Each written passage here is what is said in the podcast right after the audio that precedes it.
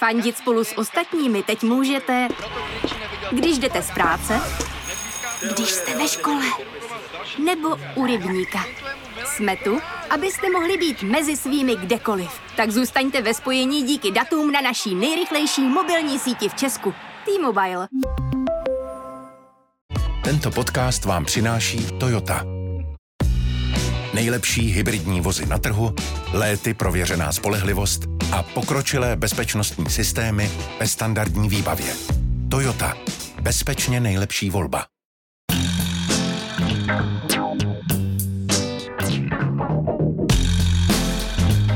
Právě jste si zapnuli stopáž. Páteční podcast z pravodajského serveru Seznam zprávy. Mé jméno je Jan Kordovský a tenhle týden mě fascinuje, kolik skrytých problémů má stále ještě ministr zdravotnictví Aremberger. To se ho na kostlivce ve skříni nikdo z Babišova týmu před nástupem nezeptal. Kromě toho jsem se ptal naší reportérky Markéty Dobijášové na rozpuštění mezioborové skupiny pro epidemické situace. A kdo teď vlastně bude tlumit koronavirovou pandemii? Ale ještě předtím jsem pro vás jako každý pátek vybral přehled těch, alespoň podle mě, nejzajímavějších zpráv z uplynulého týdne.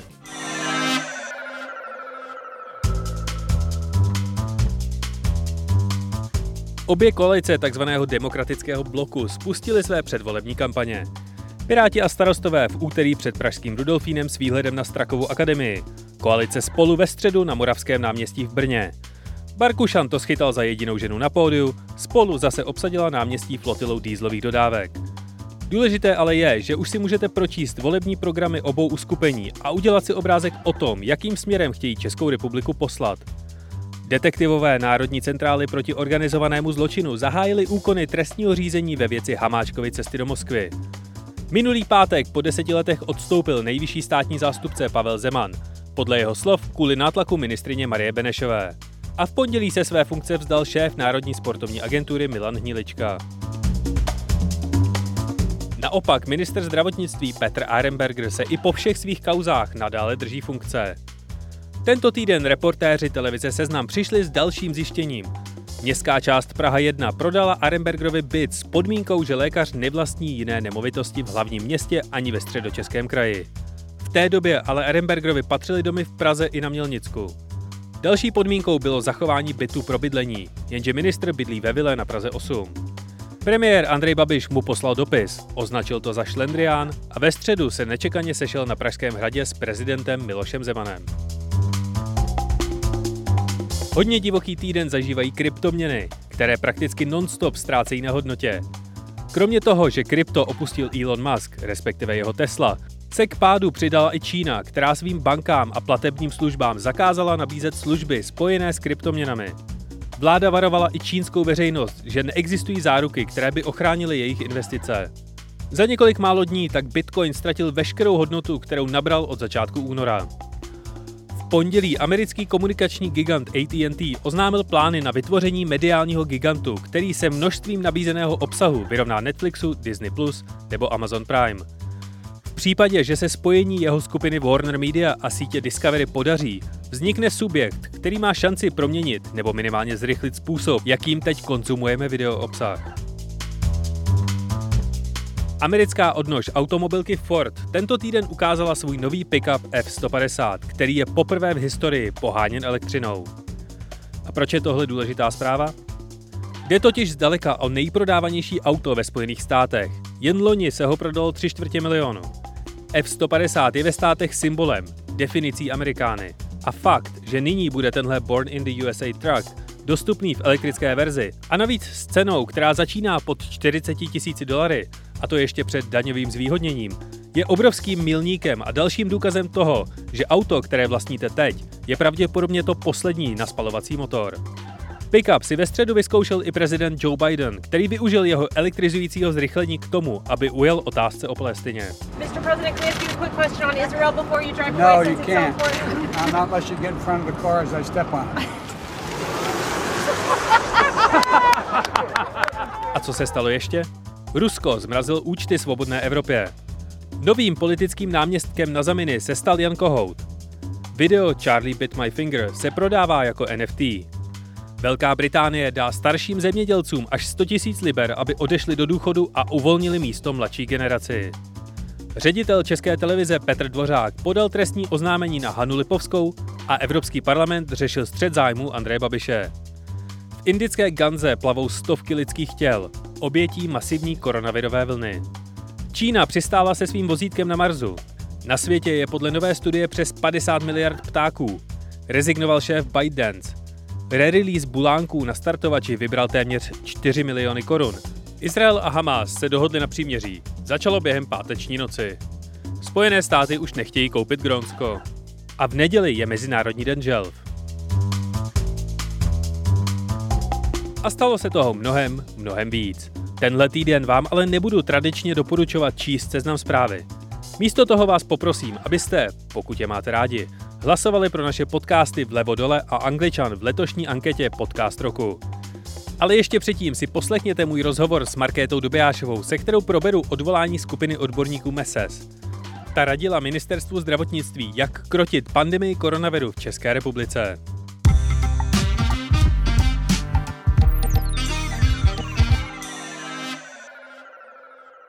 Ministerstvo zdravotnictví už se nebude o dalším postupu okolo epidemie koronaviru radit s odborníky z mezioborové skupiny pro epidemické situace, zkráceně MESES.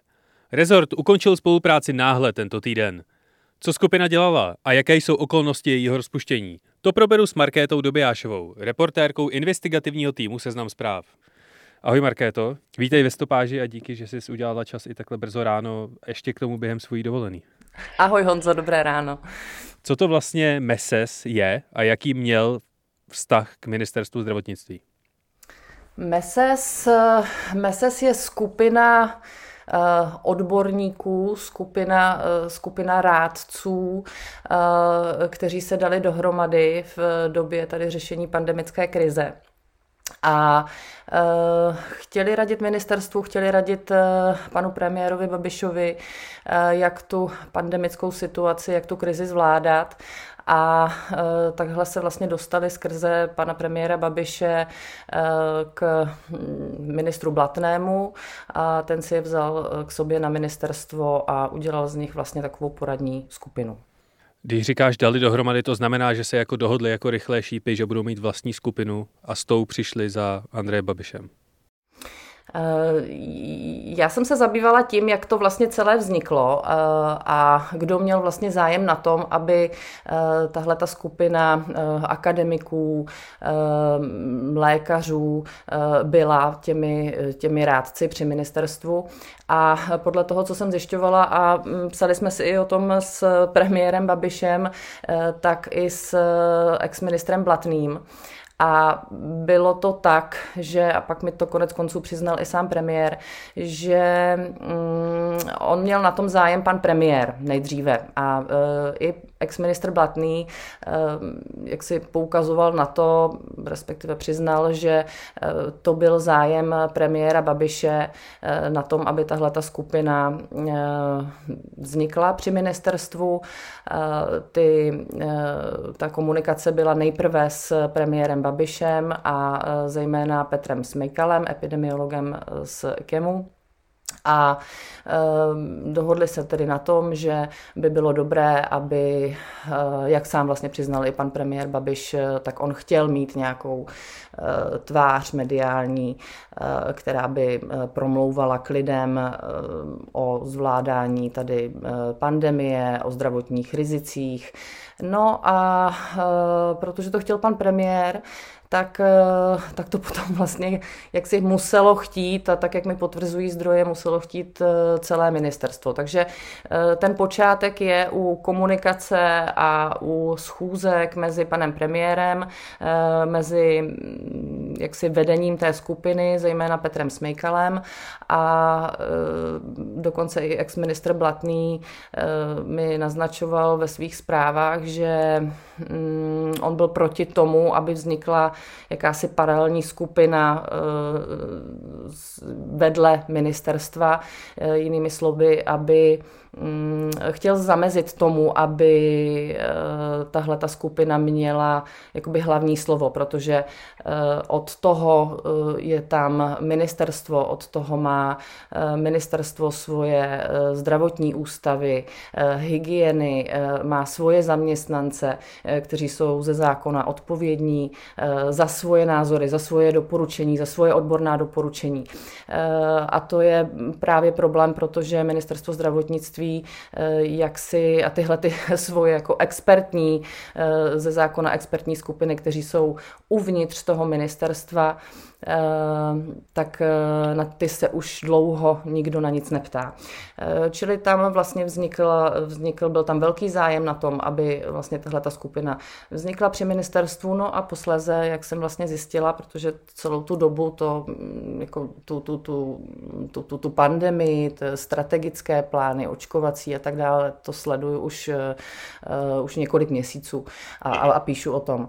A e, čili já jsem vlastně zkoumala, jak to celé, jak to celé bylo, jak tahle ta skupina vznikla a jak ten jejich, jak ten jejich vliv, jak jejich odborné rady vlastně to ministerstvo přejímalo. Ačkoliv nemuselo. No a když si říkala, že Jan Blatný nebyl z té skupiny nadšený, tak ve finále to vypadá, že Andrej Babiš prostě si řekl svoje, že tohle to bude to PR a tím pádem, jak tedy ta spolupráce ministra Blatného nebo ministerstva zdravotnictví a tady té skupiny ve finále vypadala? Probíhalo to tak z toho, co já mám k dispozici, i včetně nahrávek, tak eh, odborný aparát ministerstva se vždycky na něčem dohodl. Eh, jak by bylo dobré postupovat například při rozvolňování, že nesmysl, aby byly zavřeny, aby byl zavřený maloobchod, že už je nesmysl, aby byla, byly zavřené služby, eh, například eh, vysoké školy, střední školy, spousta těch opatření vlastně jako by nedávala smysl, tak jak je navrhovala skupina MESES. No a ten odborný aparát se na něčem dohodnul, Pan náměstek ministra Arenbergera eh, zavolal eh, tajemnici Mesesu Eh, a ta sdělila názor Mesesu, že ne, že s tím nesouhlasí, že nesouhlasí s rozvolňováním, že nesouhlasí eh, s tím, aby se otevíralo tohle, tohle, tohle, eh, že to musí být jinak, že to musí být takhle, takhle, takhle. No a takhle se vlastně názory Mesesu mm, vždycky, vždycky nejen podpořili, ale vždycky vlastně i na těch záznamech, které já mám k dispozici, tak vždycky zazní, musíme to dělat podle Mesesu. Musíme to dělat tak, eh, jak nám MESES říká.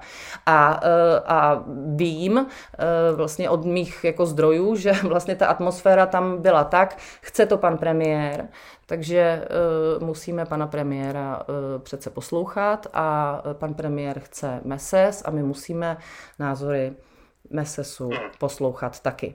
Za, eh, za žádným z těch, eh, z těch doporučení, eh, jak jsem zjistila a jak tady mám v počítači, tak není, není podepsaný nikdo z těch odborníků. Za všemi těmi připomínkami, které dorazily vždycky na ministerstvo, je podepsaná tajemnice Mesesu, což je paní slečna předsedkyně spolku pro efektivní altruismus, a tahle ta paní, tahle ta paní tajemnice eh, komunikovala za MESES vždycky s ministerstvem pouze uh, ona.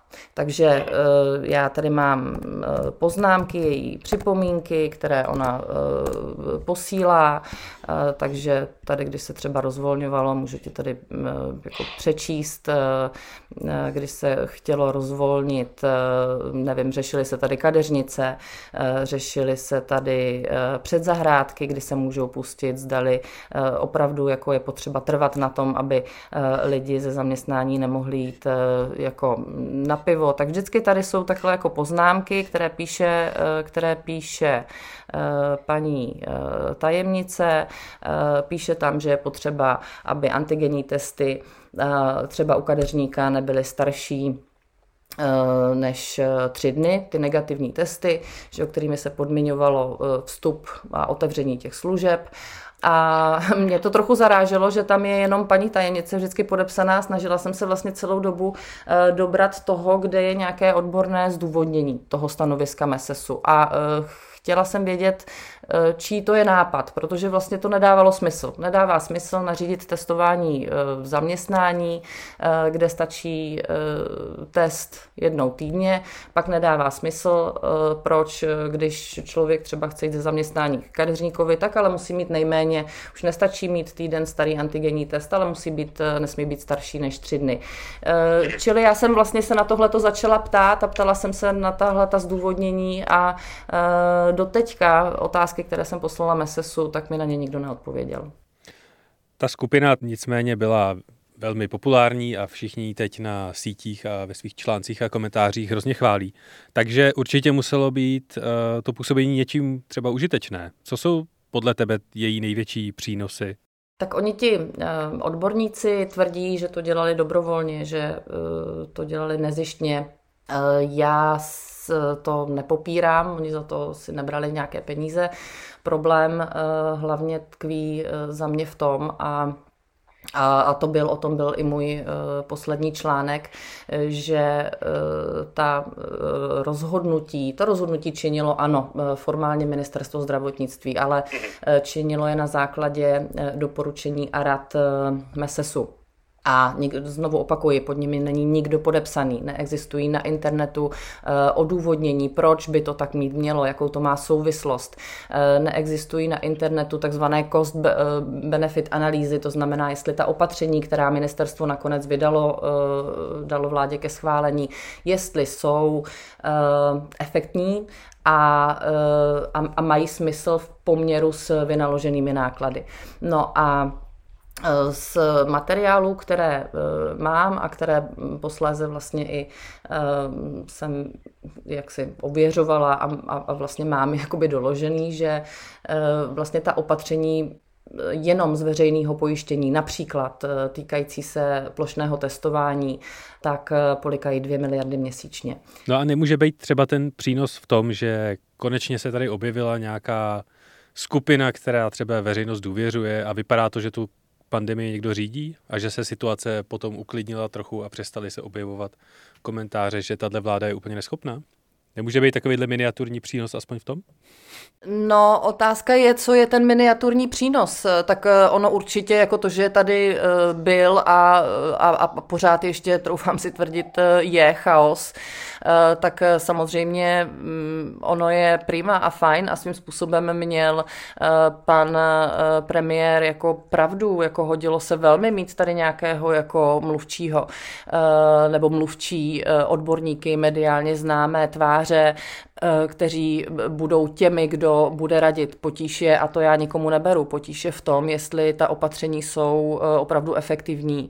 A v momentě, kdy jsem vlastně od eh, lidí zevnitř začala mm, poslouchat eh, že eh, tohleto nařízené plošné testování nejenže čísla dávno klesají a klesaly a to testování, a to si mohli asi všichni všimnout, že tak, jak byla nařízena, vlastně tak úplně smysl nedávala, eh, a jenom důležité teda říct, jako že e, odborníci uvnitř ministerstva, jako není to o tom, netestujme vůbec, testujme, ale testujme efektivně, testujme v, testujme v ohniscích. Ale když najednou tito lidé jako začali poukazovat na to, že tady tečou peníze e, miliardy měsíčně a říkám, je to jenom, je to jenom za plošné testování, které proplácí veřejné pojištění peníze vlastně nás všech. A, a když jsem začala vlastně poslouchat o tom, že sakra tady hrozí, že eh, za pár let, eh, za chvíli nebude z čeho brát, že, že, že nemocnice nebudou z čeho brát, že, eh, že nebude na léčbu vážnějších nemocí, protože se všechno ty, ty, tyhle ty podstatné peníze se dají na něco, co úplně nemá smysl. Eh, tak eh, eh, já jsem si vlastně strašně přála někde najít analýzu, studii, odůvodnění MESESu, tak jak vlastně oni to doporučují ministerstvu zdravotnictví, ale nenašla jsem nic a znovu říkám, na moje otázky, které jsem posílala MESESu, ne, nikdo neodpověděl do teďka a telefonicky se se mnou vlastně jako nikdo bavit nechtěl.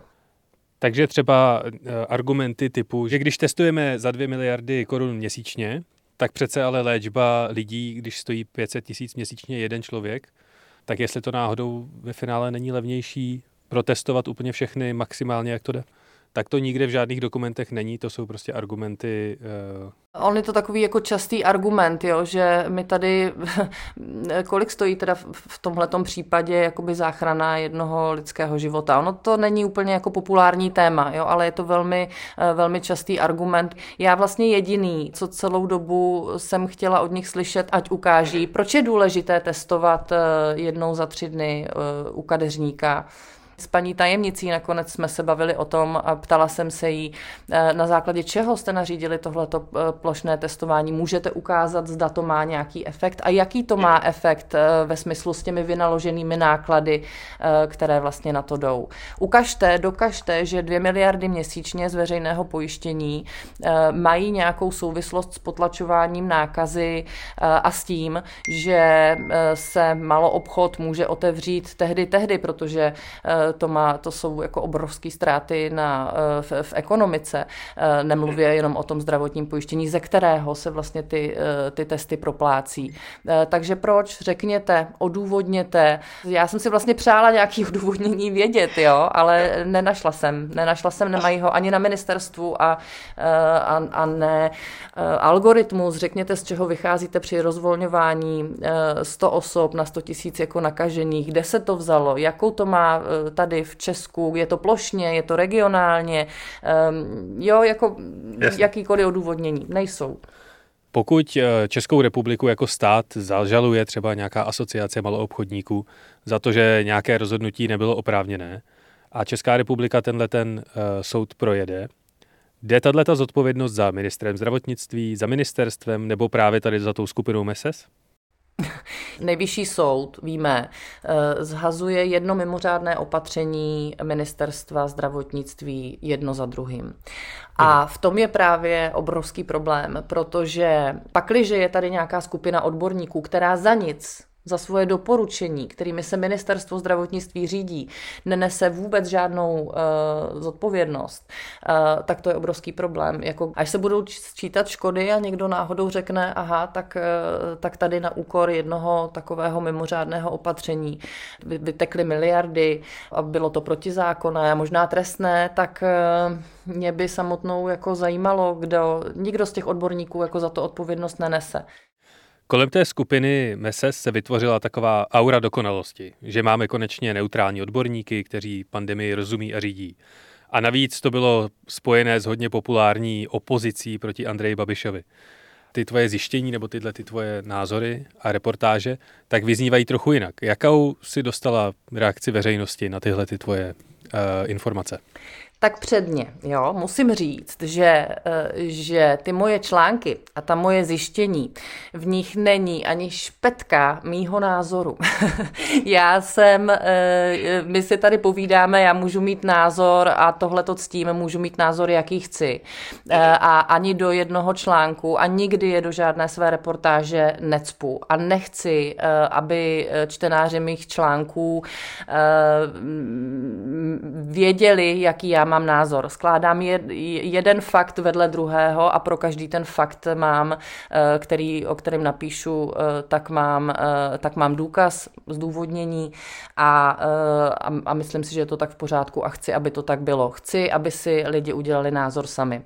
To je za mě jako velmi podstatné říct. Jo. No, po těch článcích, ono to je jako dost vlastně výbušné téma a řekla bych, že ještě víc jako polarizuje společnost, myslím si, že i novináře. A e, takže e, já mám, e, já mám odezvy od právníků, od lékařů, od lidí, kteří se pohybují uvnitř, okolo ministerstva v tom smyslu konečně někdo tady taky jako rozkrývá, co zatím je a nutno podotknout, skrývá se zatím obrovský biznis. Jednou z těch věcí, ještě doplním, kdy jsem se ptala, eh, jestli někoho na ministerstvu, souvisí to s tou zodpovědností, jestli ty peníze náhodou netečou někam, eh, někam jako jinam. Chtěla jsem vědět, jestli někdo vůbec někdy řešil střed zájmů, možný střed zájmů těch lidí, na základě jejich doporučení se ta opatření tvoří. No neřešil a neřeší se. Čili ta odezva byla na jednu stranu dobře, že tady se v tom šťouráme a, a ukazujeme to, ukazujeme, co, co, co, co, co zatím je a uh, je důležité upozorňovat na to, kolik to stojí a říkat uh, pozor, tady jako hrozí nebezpečí, že docházejí peníze na úkony, zákroky, věci, které pak jako budou podstatné. Uh, a, mm, no a na druhou stranu se tady potkávám pořád jako s, s, s hejtováním uh, hodně kolem jakoby v téhle jako bublině. Z té věci se stala neskutečně jako eh, politická záležitost. A já se Markéty v druhé části dnešního rozhovoru budu ptát na to, jak vlastně tahle poradní skupina skončila a jaká je její případná budoucnost. Nejlepší hybridní vozy na trhu, léty prověřená spolehlivost a pokročilé bezpečnostní systémy ve standardní výbavě. Toyota. Bezpečně nejlepší volba. My jsme se v úterý odpoledne dozvěděli, že tahle mezioborová skupina končí proč vlastně skončila, když to je takhle populární nástroj a tlačí jak Andrej Babiš a zároveň má takovouhle důvěru veřejnosti? Já jsem přesvědčená o tom osobně, že eh, a, a, a trošku mi to vyplývalo z mé konverzace s premiérem Babišem, eh, že on ví velmi dobře a uvědomuje si, že eh, ty peníze, které z veřejného pojištění tečou na opatření v důsledku doporučení teda Rady Mesesu, rad Mesesu, eh, tak eh, že to je jako velký problém. Ono se o tom moc nemluví. Není to politicky populární, zvlášť před volbami ono už jakoby předtím si stěžoval, že nemá informace, proč se testuje takhle, proč jsou ta opatření taková, maková, lidi v tom měli binec. Z mých informačních zdrojů vím, že to byl pan premiér, který řekl, rozpuste to, už s nimi nespolupracujte. Eh, vím, že se to vlastně na ministerstvu docela kvitovalo, protože znovu říkám, eh, máme tady odborné instituce, eh, kde jsou ze zákona odpovědní úředníci, odborníci, epidemiologové za svá rozhodnutí při ministerstvu. A takže ti to jakoby vítali. Nicméně tahle ta Petr Smejkal, Rastislav Maďar a další tak eh, mají kolem sebe mm, skupinu a auru, eh, jsou veřejně mediálně populární a eh, tahle ta skupina se teda, musím říct, jako neskutečně obula do, do, do, do, do mého článku. A já si pak myslím, že to bylo tak, že Andrej Babiš se trošku lekl, najednou se začalo, najednou se začalo tvrdit, eh, tihleti odborníci z MESESu začali tvrdit, že, je, uh, že byli odvolaní zlým ministrem Arembergerem a teď samozřejmě, teď, který teď má na, na, na, na hrbu spoustu kaus a, a je to velký problém. Takže se to najednou začalo politizovat, najednou, najednou ta skupina MESESu dostala, dostávala podporu z, z krajů. Dobře, tak myslím si, že pan premiér se trošku lekl, Eh, že nakonec vlastně řekl dobře, tak já si vás teda vezmu, eh, každopádně děkujeme za vaše rady a Vezmu si vás na úřad vlády, jestli chcete. V tu chvíli Meses řekl uh, ne, protože se vlastně vymezili proti, uh, proti premiérovi, proti uh, Arenbergerovi a, no, a byli za hrdiny, nebo mám ten pocit. A, no, a vytvořila se vlastně kolem nich taková jako aura nedotknutelnosti a oni jsou přece jako chudáci, odborníci, kteří tady zdarma dobrovolně radili. No a, a já jsem zlá novinářka, která píše o důsledcích jejich rozhodnutí. No a co bude s MESESem teď? Andrej Babiš ho rozpustil, ministerstvo zdravotnictví ho nechce, ale MESES bude v nějaké formě asi pokračovat. Co teď můžou dělat a co vlastně se chystají dělat? Tak eh, z toho, co lze vyčíst, eh, tak jak to vlastně skupina Meses jako prezentovala, že mm, byli vlastně mm, bez jakéhokoliv odůvodnění jaksi rozpuštěni, tak eh, jim se dostala dost velká podpora začalo se to okamžitě politizovat a já teda tvrdím, že celá vlastně tahle ta jako zvládání té pandemie je jako mm, velmi, jako velmi, velmi spolitizováno. Jim se dostala podpora od hejtmanů, od krajů, protože se vlastně začal logicky jakoby používat uh,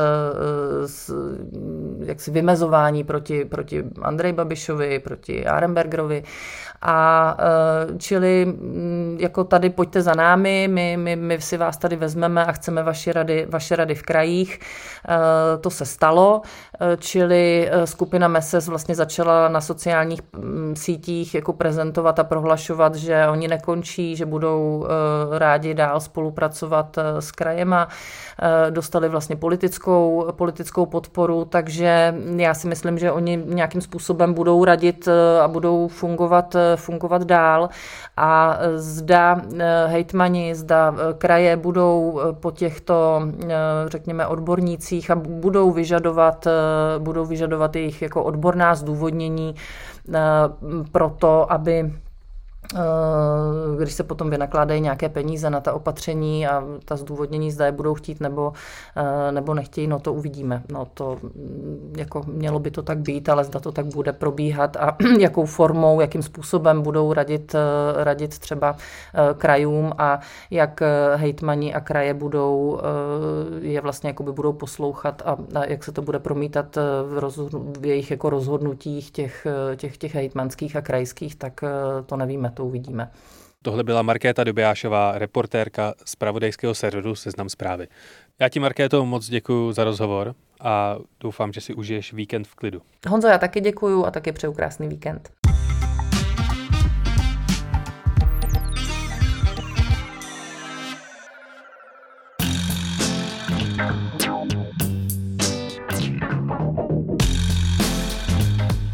A to je ode mě pro tento týden opět vše.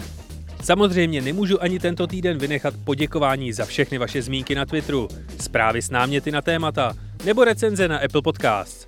A pokud jako já trpíte odkládáním veškeré práce na úplně nejzaší možnou chvíli, tak určitě pochopíte, že tenhle pozitivní nátlak je pro mě hodně, hodně motivační. Konkrétně tentokrát děkuji všem podepsaným. Kateřině Košůtové, Jirkovi Novákovi, Tomášovi Peškovi, Kamile Gubiášové, Aleši Dudjajkovi, Jaromíru Boudovi a přezdívce Up Alio. Díky i za všechny vaše e-maily s konstruktivní kritikou, pochvalami a vzkazy, které nám posíláte na adresu audio.cz.cz.